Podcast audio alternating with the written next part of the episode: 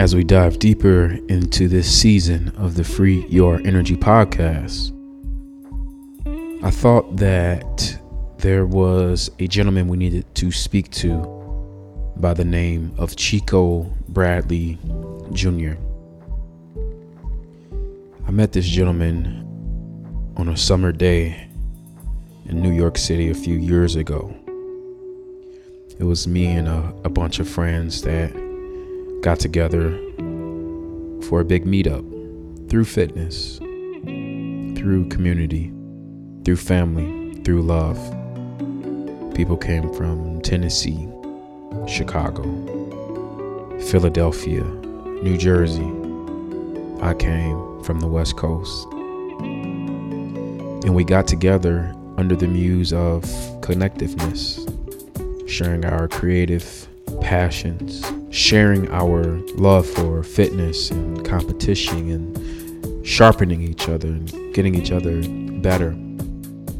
And I remember this individual, Chico, he was quiet, but when he spoke, it was loud. I remember everyone else, including me, having the show what I have energy. It was a bunch of exhibitionists. Some of us ran races. Some of us did handstands. Some of, some of us did push-ups till we couldn't do any more push-ups. One of us was hosting a yoga class that brought out 70 people in Central Park. But one of us was quiet. One of us was observant. One of us, when, when they spoke, everyone listened.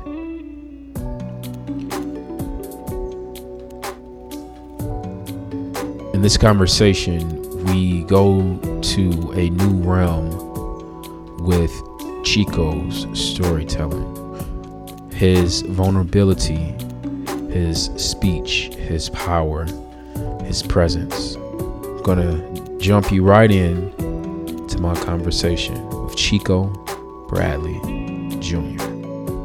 This once upon a time, there was a, a, a young little baby named Chico Bradley Jr. Uh, I was born in 1977 um, in uh, a, a, child of two parents um, that uh, very soon divorced um, after they had had me. Uh, back in those days, they didn't really know, I guess, what postpartum depression was and other kinds of things. And so I ended up being raised by my father, which was kind of strange and um, well, strange in, in modern times because usually it's the the maternal or the woman that raises the child. But uh, my father did raise me, and um, and going through that transition, it, it taught me a lot. It it it, it kind of skewed my view of the world because um, my father didn't have a whole lot of women coming in and out, but there was a lack, if you would, um, of I guess I would say.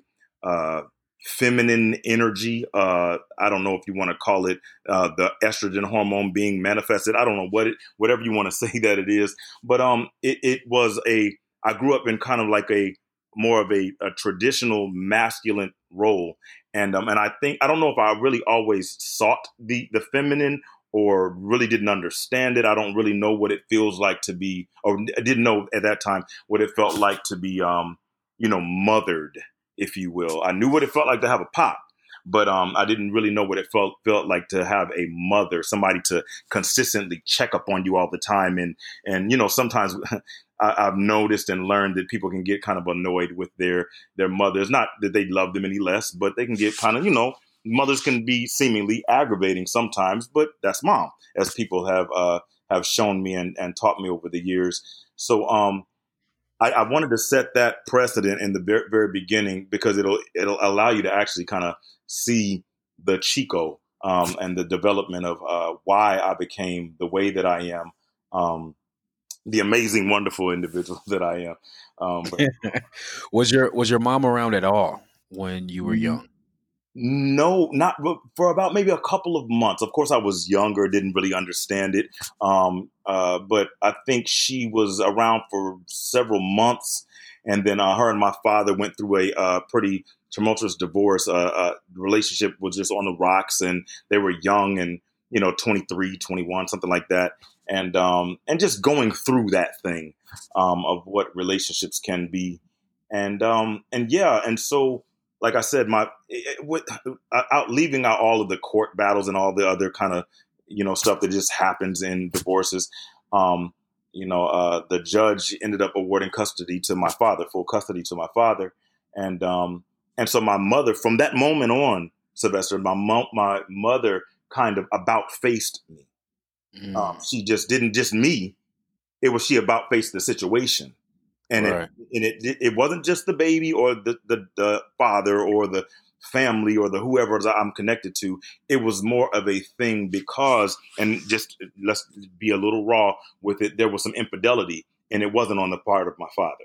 And so, um, you know, when when sometimes you're faced with when you're legally faced with um, a decision that you can't change because of something that you did, sometimes you'll curse yourself and fault yourself. So instead of actually dealing with it, you completely compartmentalize so deep that you um, push it all the way away. Like you literally can lock it away in your mind. And um, and that's what she did, you know. And so and so anyway, getting to your question. So mushing on now, we, we may touch back into it, but uh, was I in high school?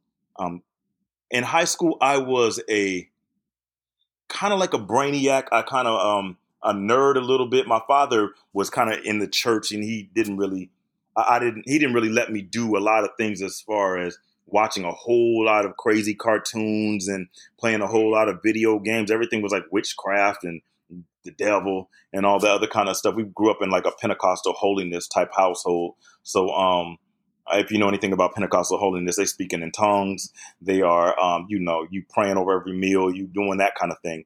Um, and so, yeah, and so that that's kind of what happened. And um, so in high school, I was a kind of a brainiac. I kind of like, I knew everybody. I wasn't the most uh, in the most popular group, but I always touched every group. I've always been that type of individual that could be with a nerd and be with the most popular, or be with the musicians and be with people that uh, you know drew or, or, or, were artists. And so um, yeah, that's kind of how that that that's that was in high school for me. High school was a little strange. I started uh, high school in Germany um, for a couple of years, uh, Kaiserslautern, Germany, and then my last like year and a half, we uh, my father was in the military, and PCS two PCS is a permanent change of station for non uh, those non military people, and so he PCSed to uh, a little small base uh, in Laughlin, uh, Texas, um, called Laughlin Air Force Base. It was in Del Rio, Texas, mind you, and um, yeah, and that's where I graduated from. So high school was was okay. It was okay. So start high school in uh, Germany, mm-hmm. and then finish in Texas. Okay. Mm-hmm. What was it like in Germany? Uh, obviously, you are both parents are black, black American black. Yeah, I would say that. My father is mixed with a whole lot of stuff, but yes, I'll say. Okay. okay, so what was it like in Germany when you start high school? Uh, I'm I'm I'm assuming that there's not much uh, American black, you know, in um there. Like, was that something you were aware of? Like, talk us through that part. You would be very surprised. There's a lot of uh, African Americans. There's a lot of expats, as they call it, um, old military um, families that grow up there and then start families there that just love the countryside. Germany is very unique and it's a beautiful country. Um, it's different, but it's just it's just right for the person that wants a little bit of difference, but still can navigate their way through Europe. You're in touch with, and, and Germany is a country that's next to a lot of countries. Um, you know, you got France, you got Belgium, uh, Luxembourg, and you have uh, Denmark. You have a whole lot of Austria. You have a whole lot of stuff right there that you can go to. And so, um, a short flight to England, and uh, so you're kind of in in the middle of the mix, if you will, between um, Eastern and Western uh, Europe. And so, uh, yeah, it, it I, think Germany was great. Um, people don't really understand a lot about the German educational system, but they have to learn English from like first grade to like ninth grade, something like that.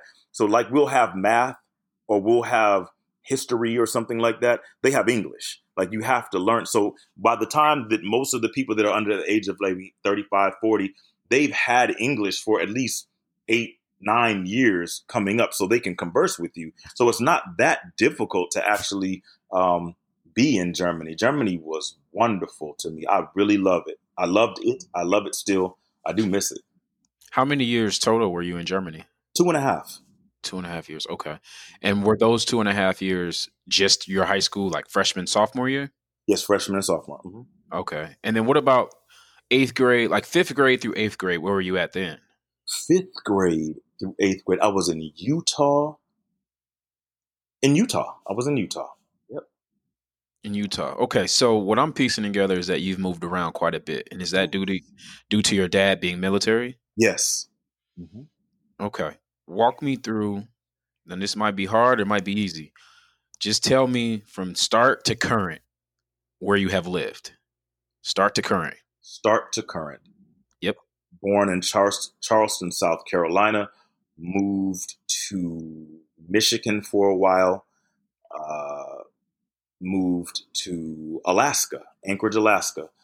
From Anchorage, Alaska, down to Holloman Air Force Base, New Mexico. From Holloman Air Force Base, New Mexico to Hill Air Force Base, Utah. From Hill Air Force Base, Utah to Sembach Air Base, Germany.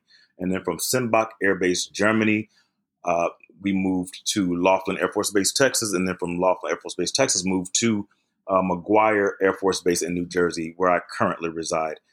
Now, uh, that's that's actually living and like going to school. There's been times I've spent months, six, maybe five, six months right, in right. Virginia and other things like that. But yes. And now in New Jersey, how do you feel about that path? that path is it's a very it's a unique path but sylvester i tell you i wouldn't give it up for anything in the world. It has made me so well rounded it has made me go through some of the most uh, high ups and lowest downs that that i've ever experienced.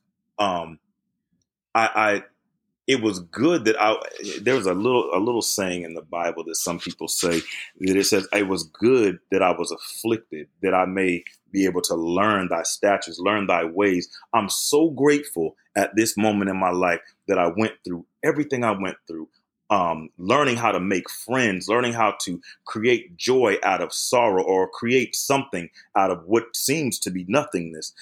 When I tell you I would not give my journey for up for anything in the world. I wouldn't give it up for anything in the world. Man, it's powerful, and I'm happy for you that you're able to feel that way. So, when you look back on your life, uh, high school, maybe before that, just that that time period where you're a young man, it's you and dad, and you guys are traveling around. What do you recall as being one of your biggest passions, or one of your first passions? Something that just like really called you the one thing that I know that called me, um, and and it really didn't happen while um, I would say that I was under my father's roof per se. Um, maybe the latter years of my teenage, maybe the 17s and 18s when you're about to either go to college, go to the military, do something else. Um, but it was oh, one day and th- this was a difficult time in my life. Um, I was trying to find me, trying to find Chico, trying to figure out what it was to be so many things that people had placed on my life. To be a man, what is it to be, you know, a man? What is it to be a black man? What is it to be educated? Um, is the thing are the things that uh, you like too feminine? Will you may be made fun of? Um, if you have a knack for sewing or a knack for doing hair, do, do people call you soft? if you if you don't know how to change a tire, uh, do people say you're weak? Or if you just go to go towards the uh, what the stereotypical masculine route and do football and and and things of that nature, of you know, auto mechanics and and stuff like that, do people kind of give you that like blue collar, you know, you kind of like tough guy, burly type? Like what what is it? I'm trying to find me in that thing. So, uh, a situation that happened where um, um, ooh, am I prepared to say this? Am I prepared? Um, I am prepared. Okay, a situation that happened where I I didn't understand. Um, my father's second wife was very very emotionally abusive. Um, she made me second guess everything about myself. My father's been married three times. Once to my mother, who I don't really know. I've met her probably three times um, in my life. And my my dad's second wife, my father's second wife, um, who was very emotionally abusive to everybody. Um, but as a kid, you kind of receive it differently. Um, third is like a jewel set in a crown. She is amazing. Um, and so, uh, but the second wife, she caused me to despise women. I couldn't stand their mm-hmm. look. I couldn't stand their smell. I couldn't stand their hair. I couldn't stand the softness of them. I could not stand anything that I would see that had anything to do with a female because all I could associate females with were um, negativity, pain, loudness, um, embarrassment, um, you know, humiliation, uh, making you feel bad for things that you weren't even in control of or didn't do or didn't know you were doing. You know, sometimes growing, g- growing and going through adolescence and adulthood, you make mistakes. Um, uh, you make, uh, and some people, you know, don't. I know I, have read something uh, from you maybe a couple months ago that said something about there's no mistakes or whatever. But when I, I heard a director one time, I was on a, a set, and he didn't, he wasn't saying mistake. He was saying, um, he he kept saying, uh, miss. Uh, we we do we did a miss, and so we're going to do a, a that that's a mistake. He broke he broke the word in half, and I had never heard anybody break the word mistake into it was a mistake. Do it again. It's a mistake. Try it again. It's a mistake. Let's let's let's dibble and dabble at it one more time to see if we can get it right. And so I said, okay. So taking all of that stuff, um, getting into about the age of 18 or 19, I I second guessed my sexuality. I didn't know if I was straight, if I was gay, if I was bisexual. I didn't know if I just was straight, but I hated women. I didn't know what the hell was going on. I was so lost and confused. Um, not outwardly, it was an inward battle. It was something that I was so, I had become so easily, um, I, I was masterful at, at masking it. I wasn't just pretty good at it. I had mastered the art of lying and it and I didn't tell lies. I had mastered the art in lying to the world about who Chico actually was because I was afraid of me. I had so many different talents that weren't classically known or or normally known as being um you know stereotypically masculine or uh I I I mean I was an amazing artist. I was great at doing hair. I was great at doing other things. I could sew. Um I could also, you know, I, I like music and and artsy music. I like classical stuff and and hip hop, and I like rap and I like country, um, certain things of that nature. And so I began to guess and stir and try to find me. Um, and so I think to answer your question, and um, eh, I, I don't know if I can directly answer the question, but I do know that that that was that time in my life where I was really searching for placement and acceptance on the the intricacies and the multifaceted areas of who I was. Um, and I, and I beat myself up for it from about 18, 19 to about maybe 26. Yeah. Really bad too, Sylvester. Really bad. Um, but like I said, I would not give my journey up for anything in the world. Um, I just had to make it through it. And that's a whole nother topic. But yes. First and foremost, thank you for sharing, opening up. That is the epitome of freeing your energy, just getting that stuff off your chest. This is a safe space let's talk about that period 18 to 26 that eight year time period. And you're going through these emotions and these questions and just trying to find yourself figure figure your way out figure your way in this world. And you mentioned some very important things that i know for a fact uh, the listeners are going to want to know. I know i know even your friends who will listen to this want to know about is who did you share with when you're dealing with this pain from the father's uh, wife, did you share it with anyone, or did you just take it and deal with it? Were you able to talk to him about it? Talk us, talk to us about the emotional abuse and uh, the words and, and, and that part of that eight year period? Like, how long did that go on for? Talk us through some of that. Okay. Uh, technically speaking, that went on from about the age of 14. No, no, excuse me, the age of about maybe when I can recall the, the emotional abuse was about from the age of seven to about the age of 13, 14. Um, but it, it, it did something uh, to me. And so talking about, so speaking from that age of 18 to about 26, uh, who did I talk to? Sylvester, no one, not one soul. I didn't speak to uh, to the depths of it. I might have touched it a little bit and said, you know, I don't like this person, I don't like that person, but I shouldered it. I shouldered it. I, I took it all in, um, and it was it was devastating. I, I don't even know how to explain to you, to your listeners, to my friends, family, anyone who may hear this podcast from this year, maybe 30 years from now. I don't know how to explain the devastation and the crushing that happens when a seemingly strong black family turns their back on a child. People do not understand what that does to the mentality, to the growth, to the the, the ability to tap into your God given talent, as some may say, or just your natural abilities. It crumbles you and and and in certain in certain ways the now the, the chico that you have now is technically a repair of the chico that once was. I love my scars i love my cracks but they are still cracks. And if you step on them the wrong way i can still feel the fracture. Do you understand what i mean?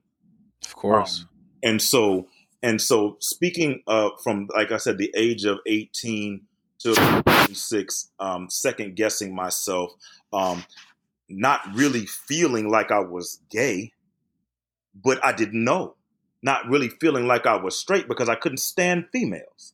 And so, um, and then, you know, people will say, they'll say, well, it's black women, it's the, the attitude, and, or it's, you know, it's white women, they're, they're entitled, or, or whatever. You know, people have all these little outliers. They try to explain it to you.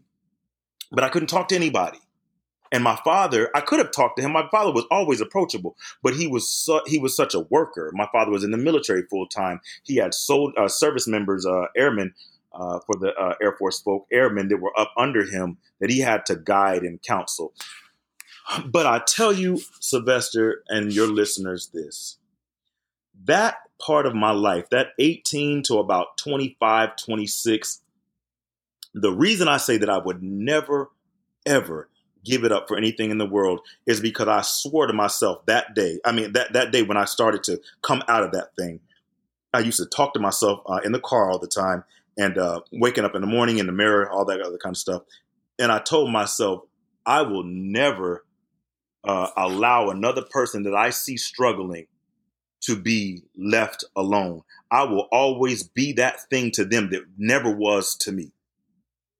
And people don't know, they don't really know how to do that. People are not, they say they're empathetic and they say that they care and they, you know, they try to care and, you know, try to uh, be there for you in, in an out, in sometimes an outlandish way or maybe in gifts or, you know, some people have read the, the book Five Love Languages, try to find a person's love language and care about them that way. Um, but the thing that I decided to be to people was I decided to to go into the depths of where your pain is and just sit there with you. I don't even care if I'm not saying anything. I may not have the answer. I may not I don't know the questions. All I know is that I have always from that day, from those days, that time period been attracted to pain. And not attracted like I like it, attracted attracted in the actual definition of attraction. It pulls me, it calls to me. When I see somebody, I can sense it, I can feel it. I don't know, it's like somebody's waving a flag or somebody just poked me or called my name. I can come into a room and I can immediately feel the jarring of the energy. I can speak to somebody and in the rise and the fall and the intonation of their voice, it's immediate. I can pick up on it. Every single person that has been into in my company has said the same thing about me. I don't understand how Chico does this. The only way I'm able to do that is not because I want to do it. It's because I've been there. And I might my pain might not be your pain, my struggle might not be your struggle, but when I tell you I can identify with that remorseful, very uh, very depressive, uh, strange amount of pain, and um, getting uh, we'll get into it, but that's really really where Vero Mastodon was birthed. It was birthed out of pain. So that's my answer. I know for a fact at least one of my listeners or one of your friends that who have tuned in uh, has a tear in their eye right now because your passion, your testimony thus far is coming from such a real and vulnerable place. And that's just something we all connect with, just that real energy. And I do want to talk to you about the Vero Mastodon. But before we go there, I want to know you kind of just answered it by saying that you have become a person who looks out for other people. You you bring other people under your under their wing. You sense their pain and you connect with them and you're attracted to, to that. And what I want to know is before you got to that point where you decided, hey, I'm going to, you know, be a helper of others and, and lift up others and encourage others as you do, as I've seen you do so many times on your Instagram uh, and in person. How do you? How did you get there? So there, there's there has to be a window between, you know, you're going through this pain, 18, 24, 26, and then obviously you are where you are now. But there has to be like this window, this space of time where, you know, I know you mentioned you started talking to yourself, but there must have been some type of self healing. If you weren't sharing it, outwardly through conversation and you were just keeping this all to yourself, where did the self healing come from? Was there a realization? Was there a level of acceptance? Was there some type of purpose that just came over you? Like, walk us through kind of like the self healing that occurred that helped you get to where you, you're you're at now, where you're going now. Okay. Um, and and as I've been in in the uh, previous parts of this interview, I'm going to be just straight raw with you. So I hope it comes out uh, intelligently and I hope it makes sense. But um, as far as having a window of time where uh, the self healing began, uh, Sylvester, I will definitely tell you that the self healing happened when I wasn't paying attention.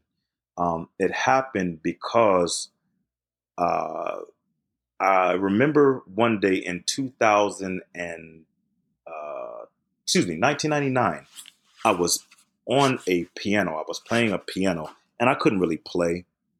And I remember I went to a choir rehearsal because, you know, I, am a church kid. Like I said, uh, my father was, you know, in the Pentecostal church. And so, um, you know, you kind of sing in the choir, do little ushering, whatever happens in the in in the church world as you're coming up in, in childhood and adult adolescence and adulthood. And so um I remember going to a choir rehearsal one time and I was just I, I was I was messed up. Sylvester, I was messed up. I was I was so messed up that I, I couldn't see my way. Um I was too I, I didn't want to live anymore but I was too afraid to die. I didn't want to be happy, but I couldn't be sad anymore. But I, I didn't I, I didn't know uh, how to find my way in the middle of it. I was up and down. I was ebb and flow. I was all of that, in and out. I, I, I did. I could not find my way, and I sat and when everybody was getting ready to leave for choir rehearsal, it was at McGuire Air Force Base. They were getting ready to leave from uh, choir rehearsal. I hid in ba- in the bathroom. Hid in the bathroom. They turned out all the lights. They thought that I guess I, they thought I had gone or whatever they thought, and everybody left. And so I came out of the bathroom. I had been crying, and I was you know trying to figure it out and you know pray things away and pray spirits off of me and all the things that I've been taught to do and, and all that kind of stuff in the church. Um, uh, because the church taught me, and, and I'm to say this very, very proudly because I'm a church baby um, and, and I'm a church kid. Uh, the church taught me to hate me because I was so different and I felt differently on the inside. The church, if you're this way, then you're going to hell. If you're that way, then you're strange and you need prayer. You need anointing oil if you're doing this. You need to be sat down from ministry if you're doing that. So everything that was different from the norm in church was thought to be shunned. And so it taught me to, to not like myself. Also, being in uh, black culture, African American culture. If you're not an African American, you may not identify with this, but if you are African American, you may be able to at least understand that sometimes in the black family, um, certain reasons, uh, you can take it all the way back to slavery, Jim Crow, whatever it is. Um, our families, a lot of times, are really religious and very and very and very stuck, very stuck, stuck in stuck on their ways. Um, and so anything that's that's outlandish or strange um, is shunned, is pushed away. So I was hated by the church. I was hated by the black family, um, and or not really tolerated by the black family because I was I thought differently, I spoke differently, I handled conversation differently, and so uh, I sat at that piano. I went to the piano after uh, coming out of that bathroom Everybody was gone. There were no lights on. Um, and I turned one little random light on that I could find.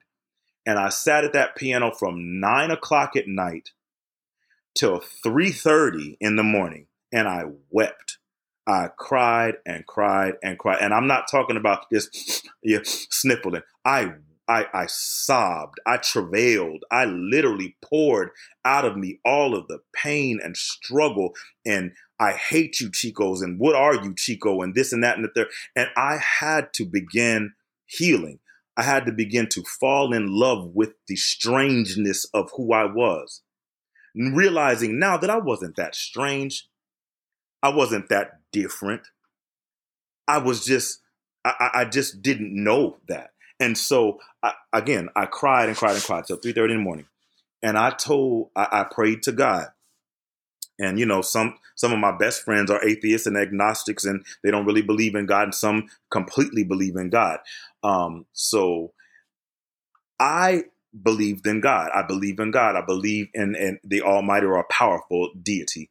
Um, and so I told God that day, and I asked God, asked, told, whatever you want to say, um, if you bless me or at least give me one thing to live for. One thing. If you give me this piano to live for, this music that is always in my head, if you give me this one thing, I assure you and I swear my allegiance, my loyalty, I will never forsake it. I will never forsake it. Sylvester McNutt, that night, that night, 1999, I played my first song on the piano. From that day, Jan- uh, July the 10th, 2000, I got a military contract with McGuire Air Force Base with the contracting squadron. And I worked from that day, January, excuse me, July the 10th, 2000, all the way to, to October the 4th, 2019. It was almost 20 years that I worked in the music industry, teaching and pulling up uh, and having choirs and and traveling the world, traveling the country, um, teaching about gospel music uh, for almost 20 years from that one initial moment, because I swore that I would never forsake that. If God blessed me with that gift, I would never forsake it. That is when the changes started to happen. And now they didn't happen overnight. So anybody listening to me, that microwave thing that you want to snap out of it, it's not going to be like that. If you want true change, sometimes it takes it takes trial and test, and it, it takes time. It's going to take some tears. You're gonna you're gonna hate things sometimes, but just know that it's okay to hate some things. Just don't stop. Just don't stop. Just refuse to stop. And it's it's easier for some than it is for others when you have all the world against you. But I've been in those shoes, Sylvester, when the whole my world was against me. It was against me, everything. And I, some kind of way, somehow, I locked on to one thing, and that was the piano. Because that's all I had. It was right in front of me, and I locked onto it, and I didn't let up. And I can say now, at the age of 42, that the piano saved my life. It saved my life. That is what allowed me to meet the people that I meet, to see the pain. Music can make you feel things that no spoken word can. Music is a universal language that can get directly into your heart and it will not let you go. There are some times that you get a song stuck in your head and you can't stand it, but it just it holds you hostage. It won't let you go. Music can penetrate things that that people have no clue. How did you get here? Why when we're having intercourse or having sex or the, why is the music on? Why, when you're sad, you're listening to music in your car and you begin to cry?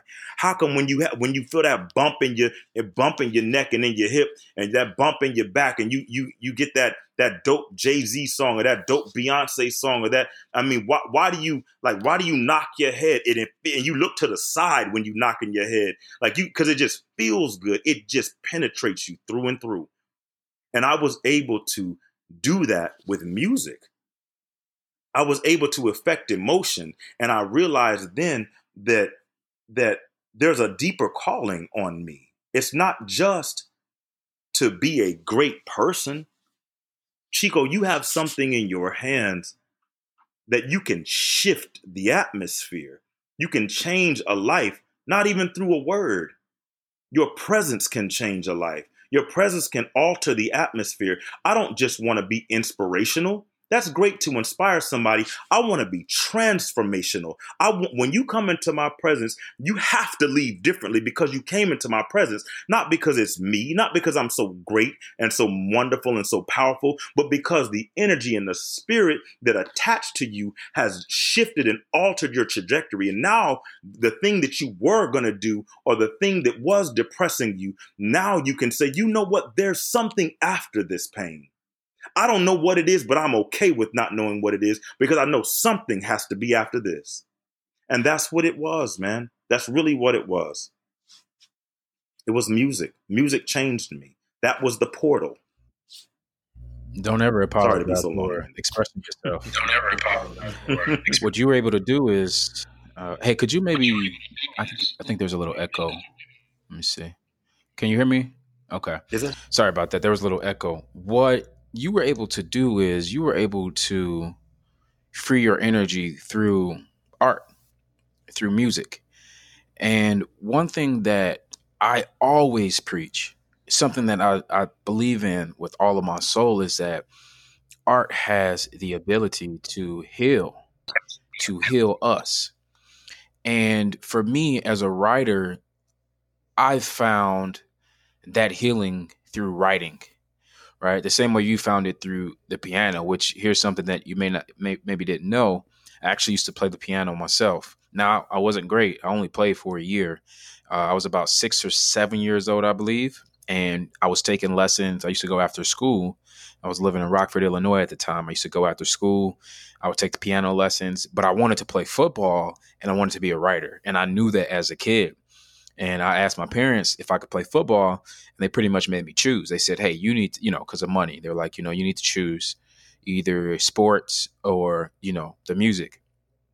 And so at the time, you know, I chose football because like I really wanted to play football. And I think there's such an intersection between our lives because we've had the music and we've had the arts and we've had sports and fitness. And with you you have a company that I am a customer of, a, a company that I support. And what I want to know is, first of all, tell me about your company, where it's at now. But then, really, what we really want to know, the way we're really going to free our energy is to get the origin story. How did it really start? You already alluded to it by talking about, you know, Vero Mastodon was born out of pain. Explain that to us and, and tell us where your company is at now. Okay. Uh, well, the company, the actual physical location, we're in New Jersey, um, in the Mount Holly area. Um, transitioned from the Lumberton area to the uh, Mount Holly area in New Jersey, um, and so we, uh, yeah, that that's the you know the physical location. Um, as far as Vero Mastodon, um, Vero Mastodon is it, it literally stands for true beast.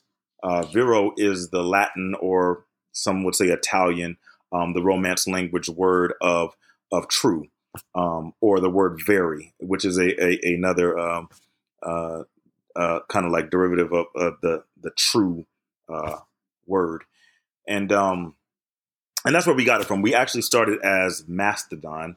Um, uh, our first CEO, Dominique Collier, he used to kind of uh, say he was the Mastodon. I guess he watched the Power Rangers or something, and I guess the Black Ranger was the Mastodon, and he would walk in, walk around in the gym, and and you know he was the Mastodon, and so that's kind of where it, the name just kind of came from. And then he, um, you know, made a shirt that said Mastodon, and um, you know, some uh, I guess a guy at the gym wanted the shirt because Dominique was his physical features were uh, he was he's his uh, aesthetics, um, his uh, I guess physique is very sound. It's very um, he's very muscular, but very chiseled muscular, and so um, you know people wanted to be like him. They wanted to emulate him or at least be taught by him um, and be around him. He was very disarming, very kind, um, very uh, you know unalarming. He was just you know a really good guy. Is still a really good guy, and so um, so we started as uh, Mastodon, and um, you know, me and Dominique ended up having a conversation in my basement that lasted six hours. We didn't even turn the TV on,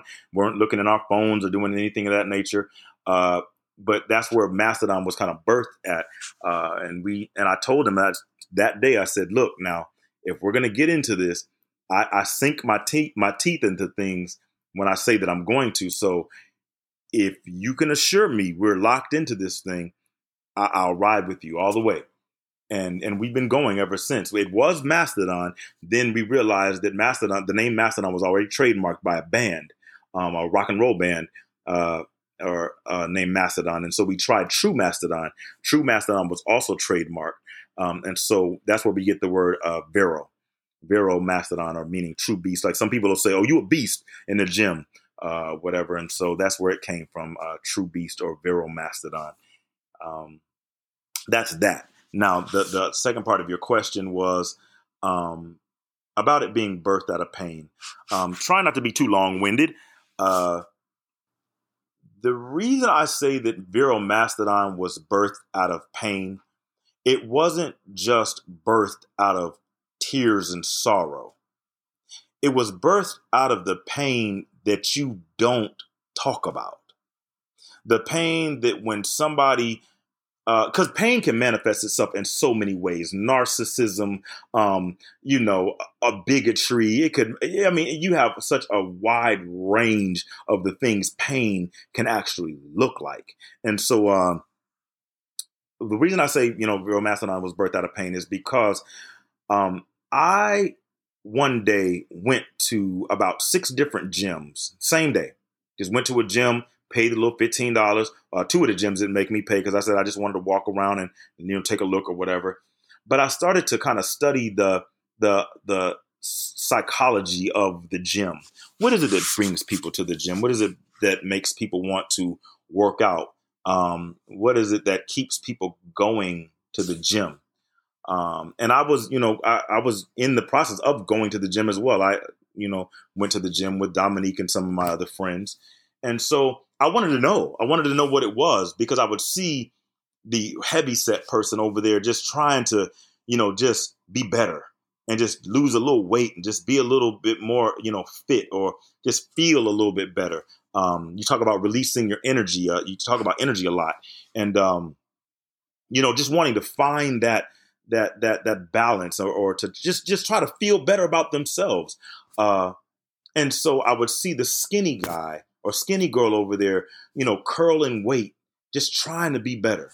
I would see the already fit guy still, you know, curling, looking great to my standards, but I would see the pose in the mirror and the, you know, the instead of seeing the positive things that you have worked on and you looking amazing, you start to to uh, to splinter yourself and you start to see the negatives so you can work and clean on the negatives wanting to be better so i i noticed a pattern sylvester in the gym that um that was very very strong to me because remember i told you from the age of 18 to 26 i identified with not feeling good enough with not feeling feeling grand, with not feeling like I liked myself enough, with not with feeling like I just want to change, but I don't really know how. So I'm trying to do it like the other person, or trying to adapt to my behavior to another person's behavior, or trying to find myself in them instead of just being the me that I am.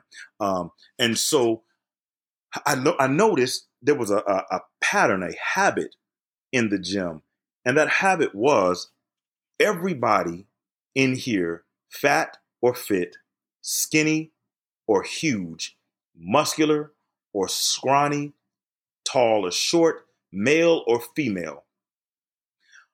All were there because they just wanted to be better. They were just not happy with some not ne- not necessarily that they were mad about it or upset about it. They just weren't happy enough with what was presented with what they were seeing in the mirror.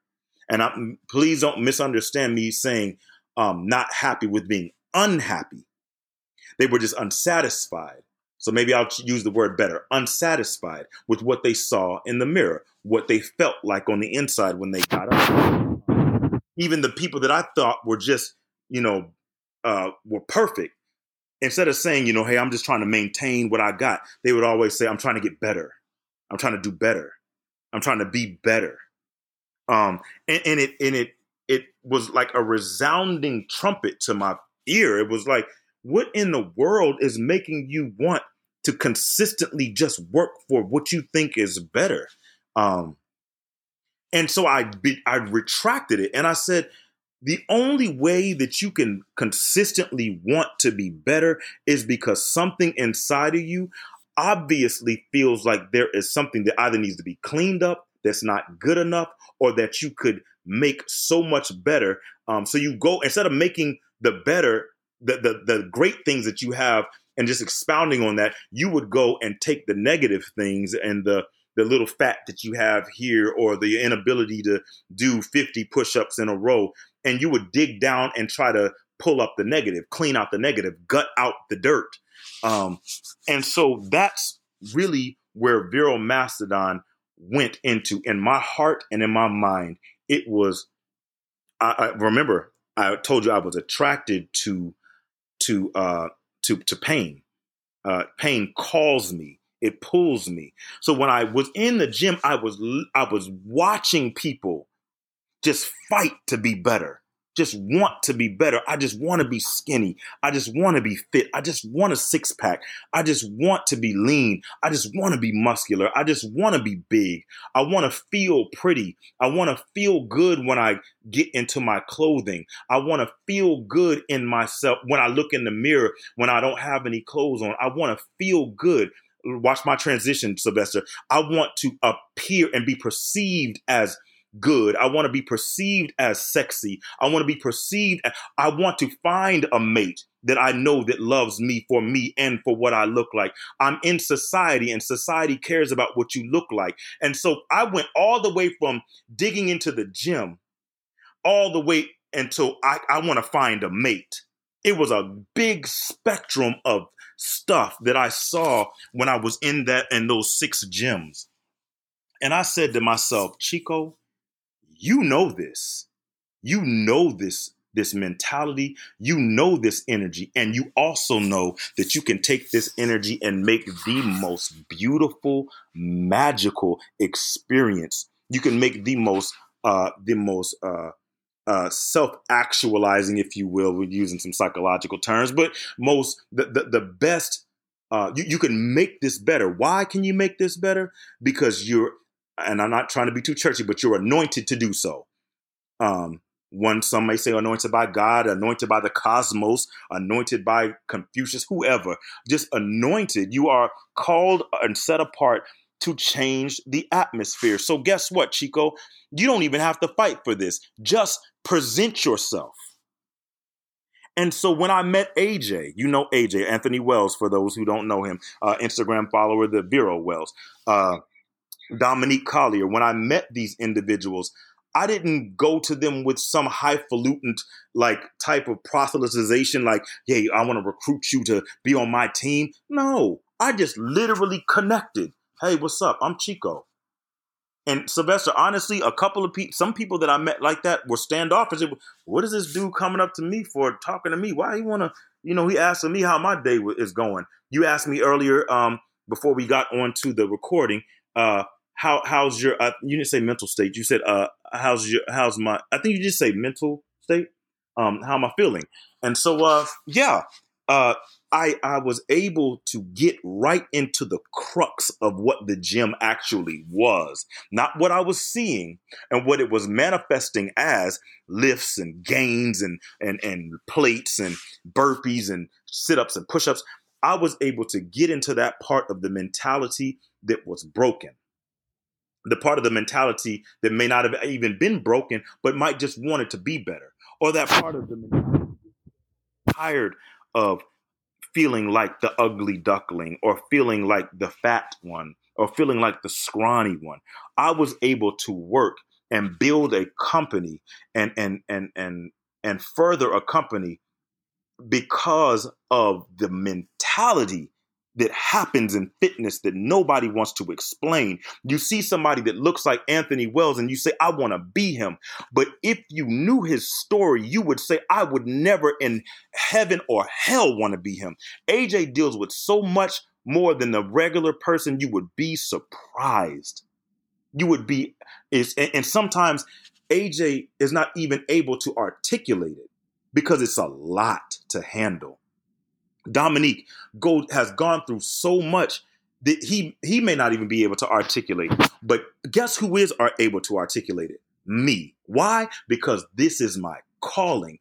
Fitness per se is not my calling. The heart is my calling. That's why I tell everybody when they get when I start laughing and having a good time, Sylvester, I'll tell them, you know, Vero Mastodon is one of the biggest catfish companies I ever want to see I've ever seen in my life. Vero Mastodon is a catfish company, not because we're fake, not because we're fraudulent or whatever, but because we look like one thing, but we actually are another thing. People want to know why we stick together so much, why we move in a mob, why, how in the world are y'all such a family? It, it has nothing to do with fitness. It has nothing to do with fitness, Sylvester. It has everything to do with accountability, with trust, with I love you. And I'm not afraid to say that, my brother. I can look another man in the face and say, I love you. And I don't have to say pause. And I don't have to say no homo. I can say, I love you, full stop. I care about you, full stop. How's your day going? And I actually want to know.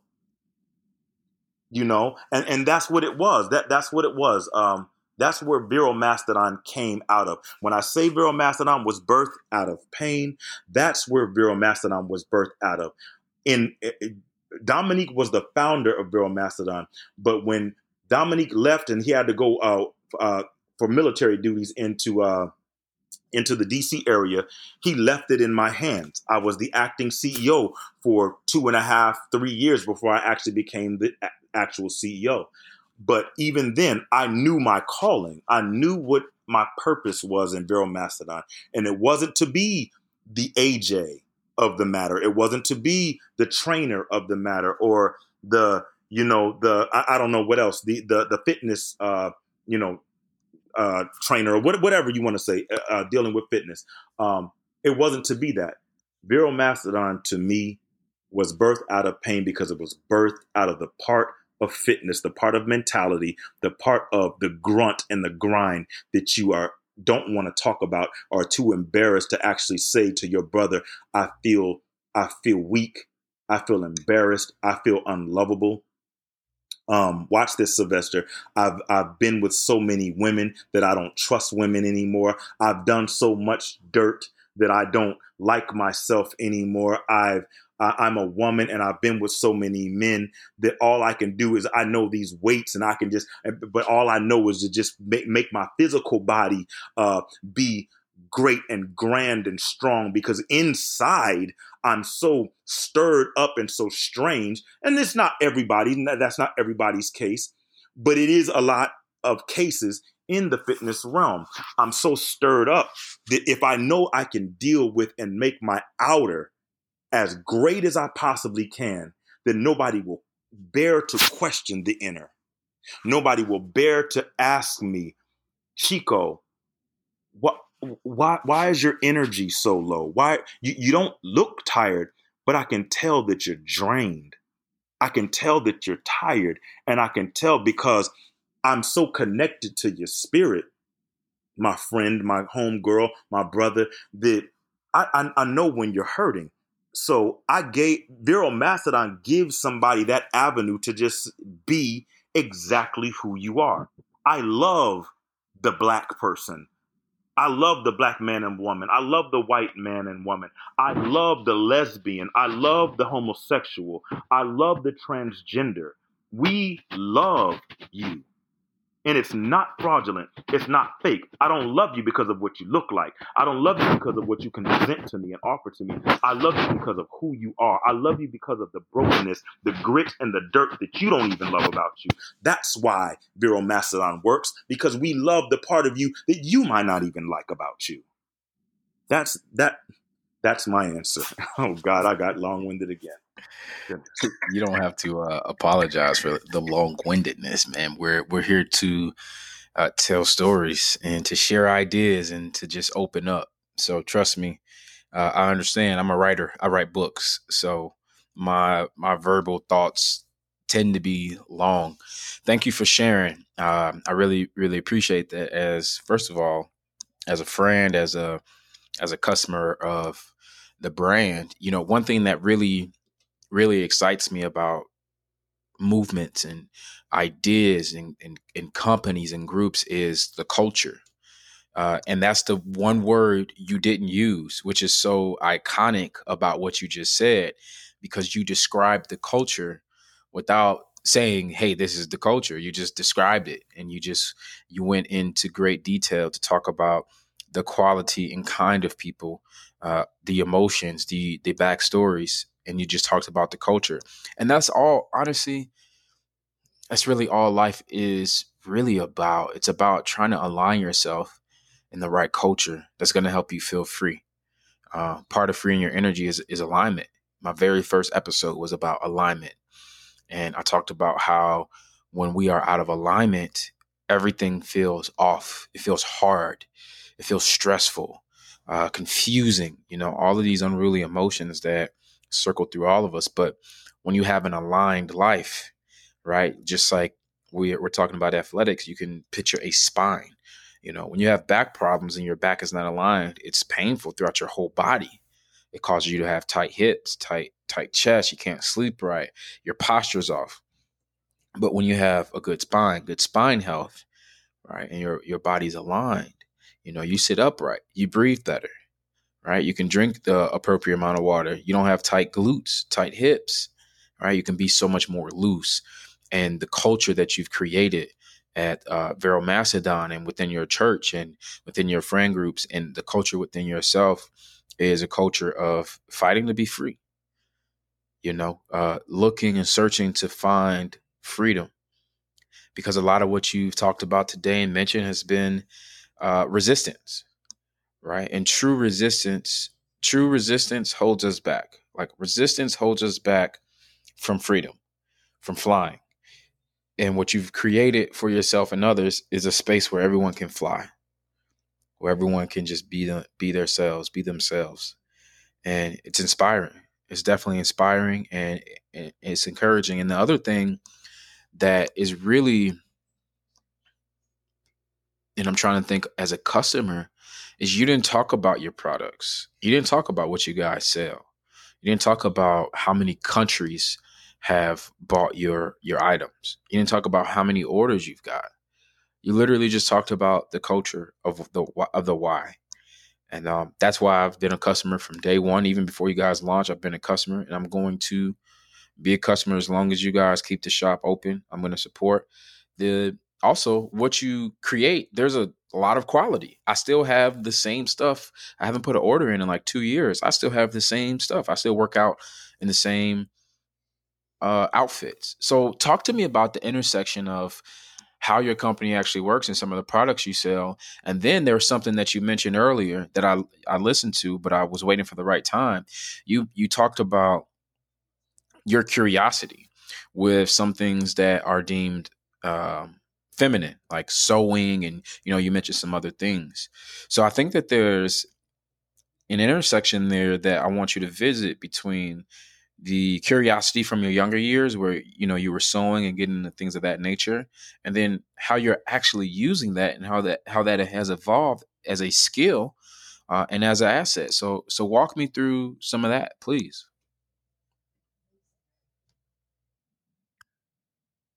as far as our product, um, we offer the typical. Uh, well, we're a small a small business still. You know, still finding. I don't want to say finding our way. We have a lot of nice plans and the five year plan, the ten year plans, but um, uh, for lack of uh, you know a better explanation, we do offer the typical uh, gym uh, attire: shorts, um, tanks, uh, hats, um, uh, you know, uh, shirts, just uh, uh, sweatpants, things of that nature. Uh, things you pr- pretty much find at any athletic store. Um, but I, I, do always say, and I just, like I said, I just have to always repeat that it's we we don't sell because of why because of the amount of, I guess I would say, clothing we sell or how great the clothing is um, but we sell because of the personality. Um, our clothing is good, and it's gotten so much better since since you have uh, since you have um, you know purchased. But definitely, it uh, it, it's great uh, apparel. It's great apparel, and um, it doesn't rip, doesn't bleed, it doesn't shed, it doesn't do all these other kind of things. Um, but the thing that sells our apparel is us. We we we it, it's us. It's our personality. Um, you know, I never you know go up to anybody and say, "Hey, hey, you want to get our you want to get our this and our that." Nah, it's not that. Um, we present it, yes, and you know, you do have marketing and things of that nature, but um, you know, primarily it's just it's just us, just us being us, um, and selling selling fitness apparel. Vero Mastodon, I do not box Vero Mastodon, so Vero Mastodon can be um, supplements. Vero Mastodon can be uh, entertainment. Vero Mastodon can be um, a lot of other things besides just clothing. If you know, if, if certain you know people can put stamp their names on hotels and ties and cars and and you know random buildings and random other things. You know, I, I, can do it, it, too. We can do it too. Uh, and so, so yeah, so so so I, I I watch and I see, and um, you know, and I and I'm learning. You know, we're learning. Um, but it was something else that you said uh, about. It was a second, the latter part of your uh, question um, to speak to. Um, what was it? Uh, something dealing with clothing. I can't remember exactly what it was that you said, but yeah. So so we we do like I said offer offer apparel, offer clothing, um, shipping you know around the world, uh, customers, military. Uh, a lot of times, deployed customers they they I kind of they have a special place in my heart just because of the military of the matter, and so we we definitely do uh, honor our veterans and and our and our military folk, but outside of that, yeah, we are our, our company just believing and trusting, not being intimidated by the big guy and not trying to intimidate the small guy. Just what saying, I wanted to ask you was about your intersection because you mentioned that when you were younger, you figured you were into sewing and things of that nature. And then now you have a clothing apparel brand that you run. So I wanted to figure out how that what was once a curiosity, maybe an insecurity, turned into an actual viable skill and kind of like that transformation.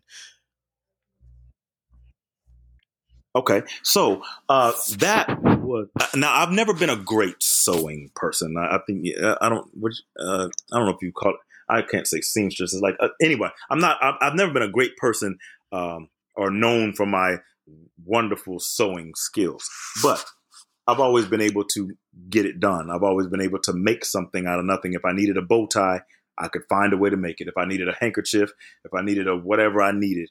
Um, but I think the the the apparel of the the the whole apparel side of me came because I was just eclectic. I was just I didn't mind wearing different things.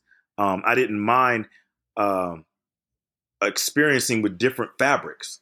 Um, there's some. I remember one time my father saw me in. Uh, uh, it was a vest, and I had on black pants, black slacks, black shirt, like everything. But it was a leopard print vest, like orange, brown, whatever the colors of leopard is.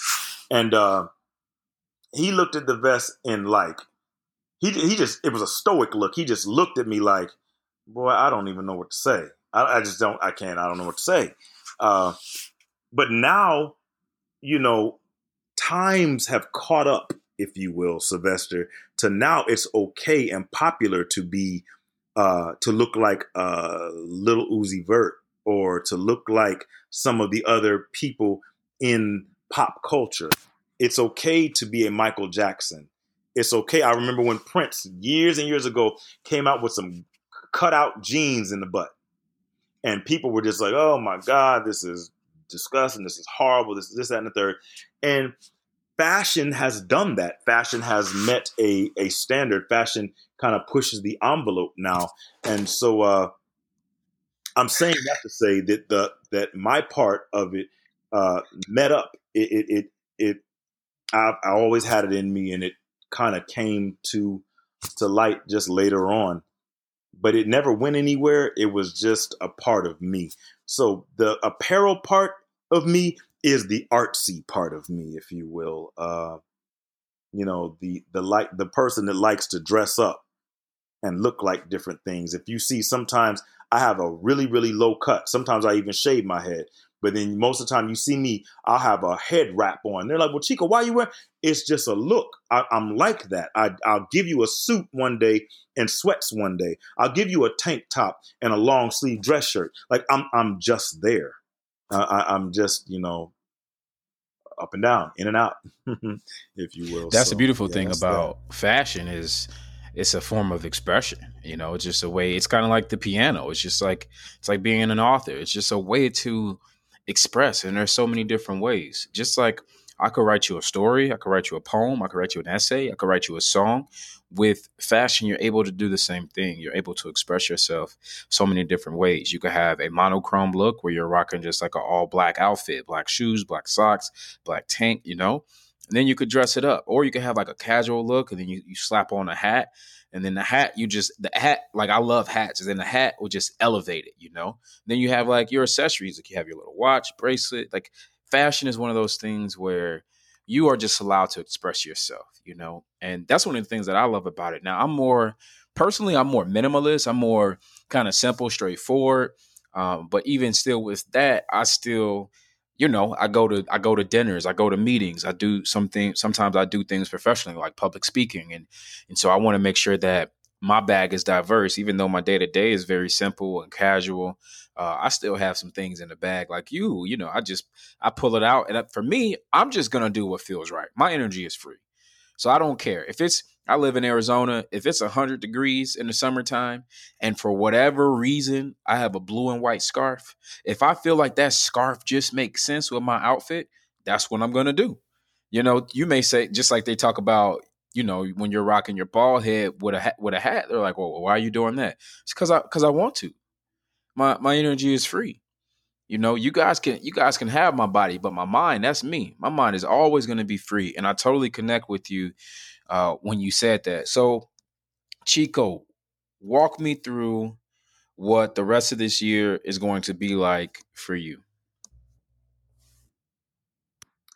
The rest of this year for me um, is a time of I, I actually just recently went through a transition, Sylvester. I just sold the first home that I ever bought. Um, I poured my blood, sweat, and tears into that home. Um, I lived there for 10 years. It was the first piece of property, the first real thing I can say I ever owned. I just sold that home today at 12:15 Damn. p.m. today. Just sold it. And so I, I I literally am going through a transition in my life with the biggest smile on my face. Yes, there's memories, and yes, you kind of get, you know, you remember when this happened there and that happened there, but that's okay. It's okay. Even if you cry a little bit, that doesn't mean anything's wrong with you. You're human. You have emotions, and you remember, you know, when when uh, your kids were young, and you remember when uh, if, if your parents are gone, you know, you remember when mama was here, daddy was here, or whatever. There, there, are things that you just remember about life, and so sometimes it can bring about a little bit of sadness, um, but it can also bring about uh, joy. And so, like I said, I think it's so amazing. Oh my goodness, it just makes me buzz that you, you know you talk about being free, your energy just being free. Sylvester, I honest to God I, I feel like people do not know what freedom does for you. Uh, uh, Sylvester, you move different. You breathe. You actually physically move different. You breathe different. Your posture changes when your mind is free. You can literally change the physiological self, your, your actual, the, the things that you need in, in, in life. You like you, you can need something to drink. Like I said, physiological things, um, needing sleep, needing you sleep differently, you eat differently, you you you get up with a different type of fierceness to life um, when you're free. Sylvester, it took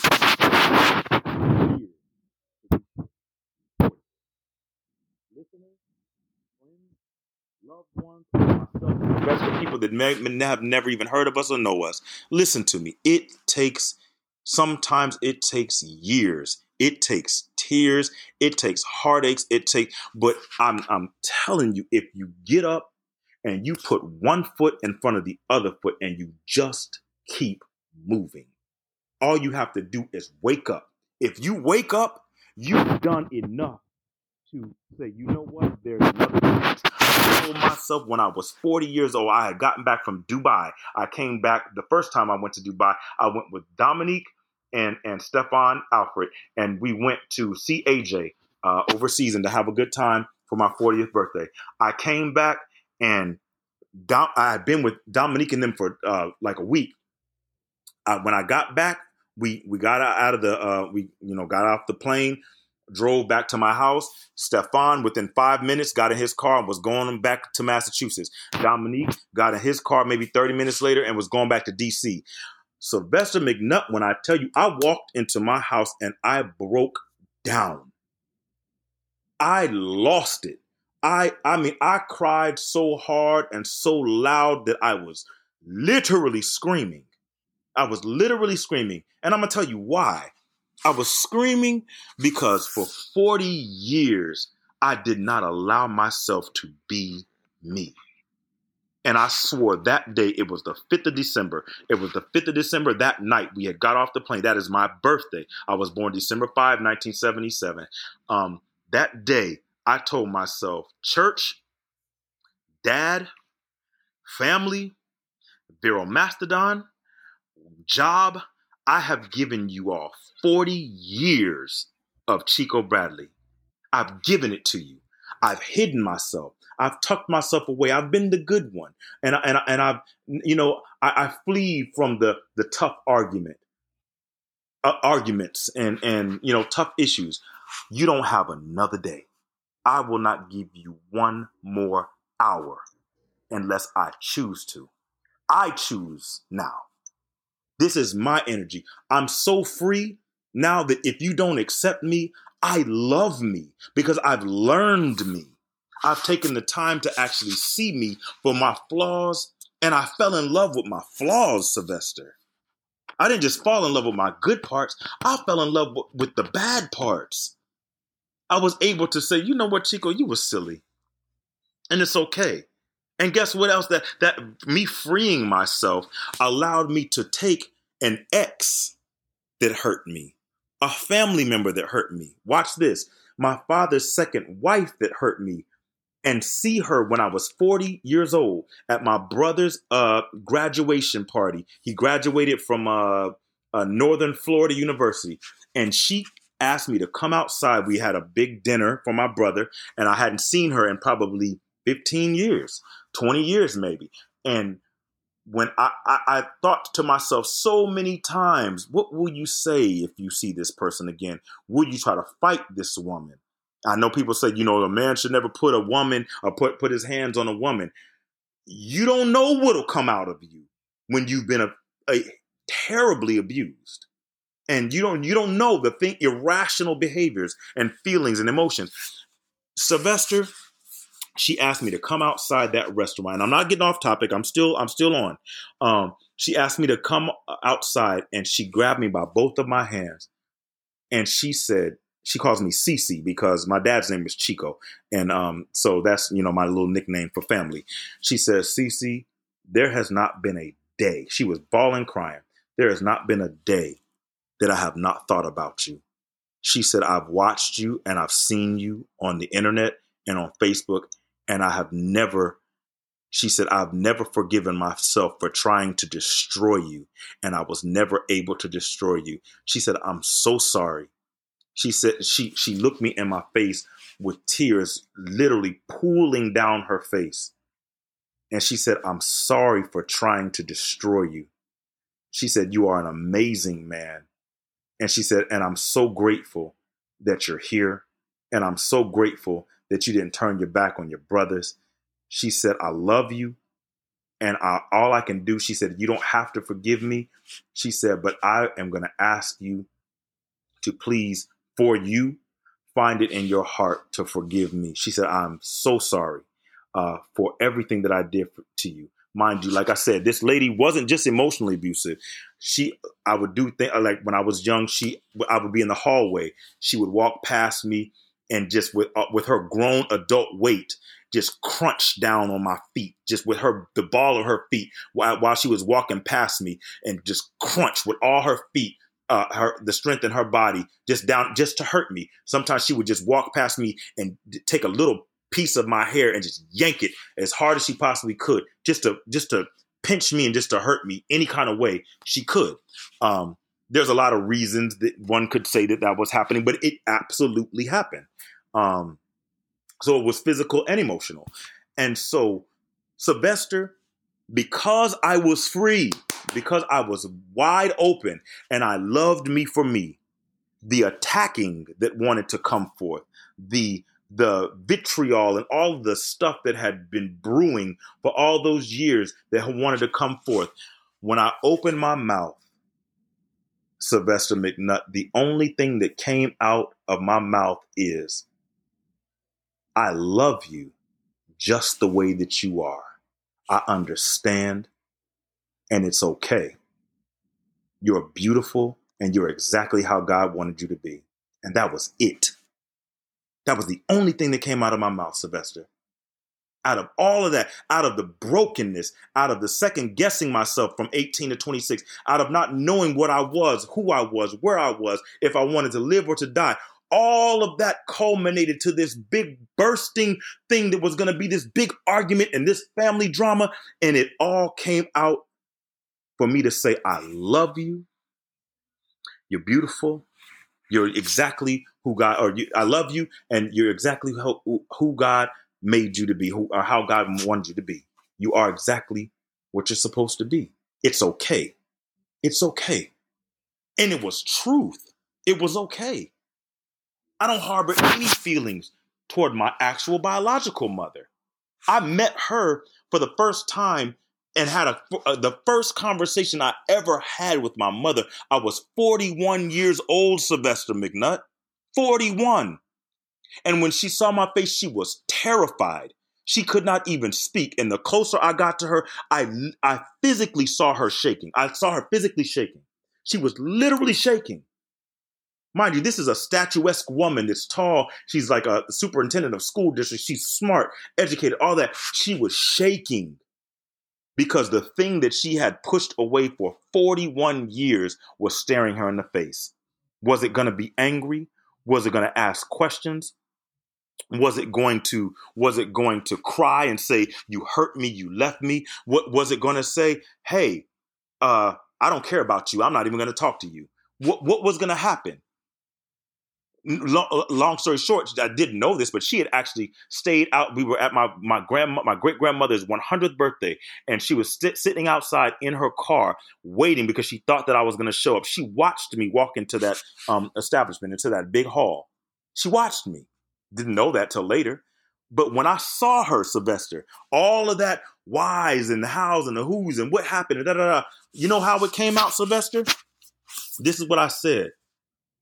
I walked up to her when nobody was around, and I guess everybody in there was watching because they didn't know how it was gonna, you know, how it was gonna manifest, what was gonna happen. I said, mark my words, this is what I said. Quote, girl, it's been a long time since I seen you. Where you been?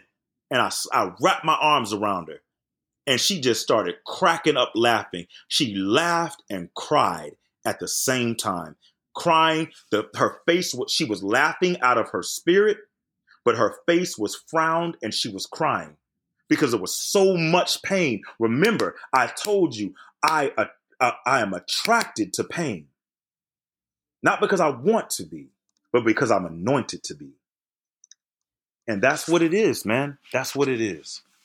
I know for a fact you got somebody in tears now. I said it earlier. It was probably was just a little tear. Now you got the waterworks going, brother. Your your story, uh, your passion, your ability to uh, deep dive and look into everything for more than what it is is uh, so respected by me. Um, it's something that I hope you can continue to be a friend of the podcast. I know you said your birthday is December 5th.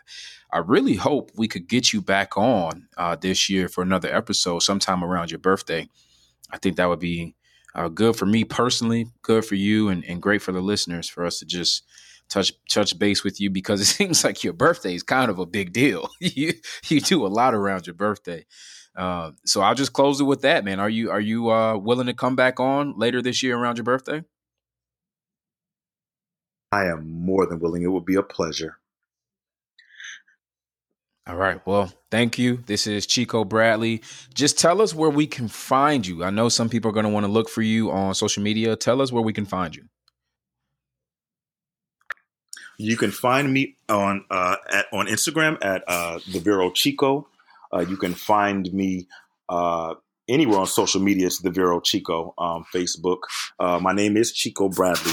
If you're looking, um, but more importantly, and I'm I know we're, we're, we're wrapping up the podcast, so I'm so grateful to you, Sylvester. Um, I, I love your spirit. I love your energy. I read your uh, Instagram all the time. Sometimes I read it so in depth I don't even like it because I I screenshot the thing. Like I I, I mean it's it's that deep to me. Um, but I, am gonna close with this, um, and this is to you, Sylvester. This is to even myself. Uh, this is to every listener man, woman, um, whatever walk of life that you're in, whatever transition or whatever period of life you're in. You can be Christian, you can be Jewish, Muslim, you can be agnostic, atheist, or whatever it is that you are. Um, I want you to know from my heart. I'm trying to hold back tears because I mean this thing. I mean this thing and I'm willing to die for it. Listener and Sylvester, you are good enough. And if you lose everything in this world, every individual, every person, everything in this world, your home, your cars, all your money, you may be on the street, you may have nothing but but what you have in your hands or just the clothing on your back. If you lose everything, but you still have oxygen in your body, you have enough to start all over again. You can make it. Do not ever give up. Do not ever give up. If you lose everybody and everything, every job, if you lose everything, and you don't know if you'll ever get it back, and you contemplate killing yourself, and you're right at the end of your rope, and you say, I can't take it anymore. If you can breathe in one more breath, you have enough to start all over again. Do not ever quit. Do not ever quit. Do not ever give up. You are free. You are free.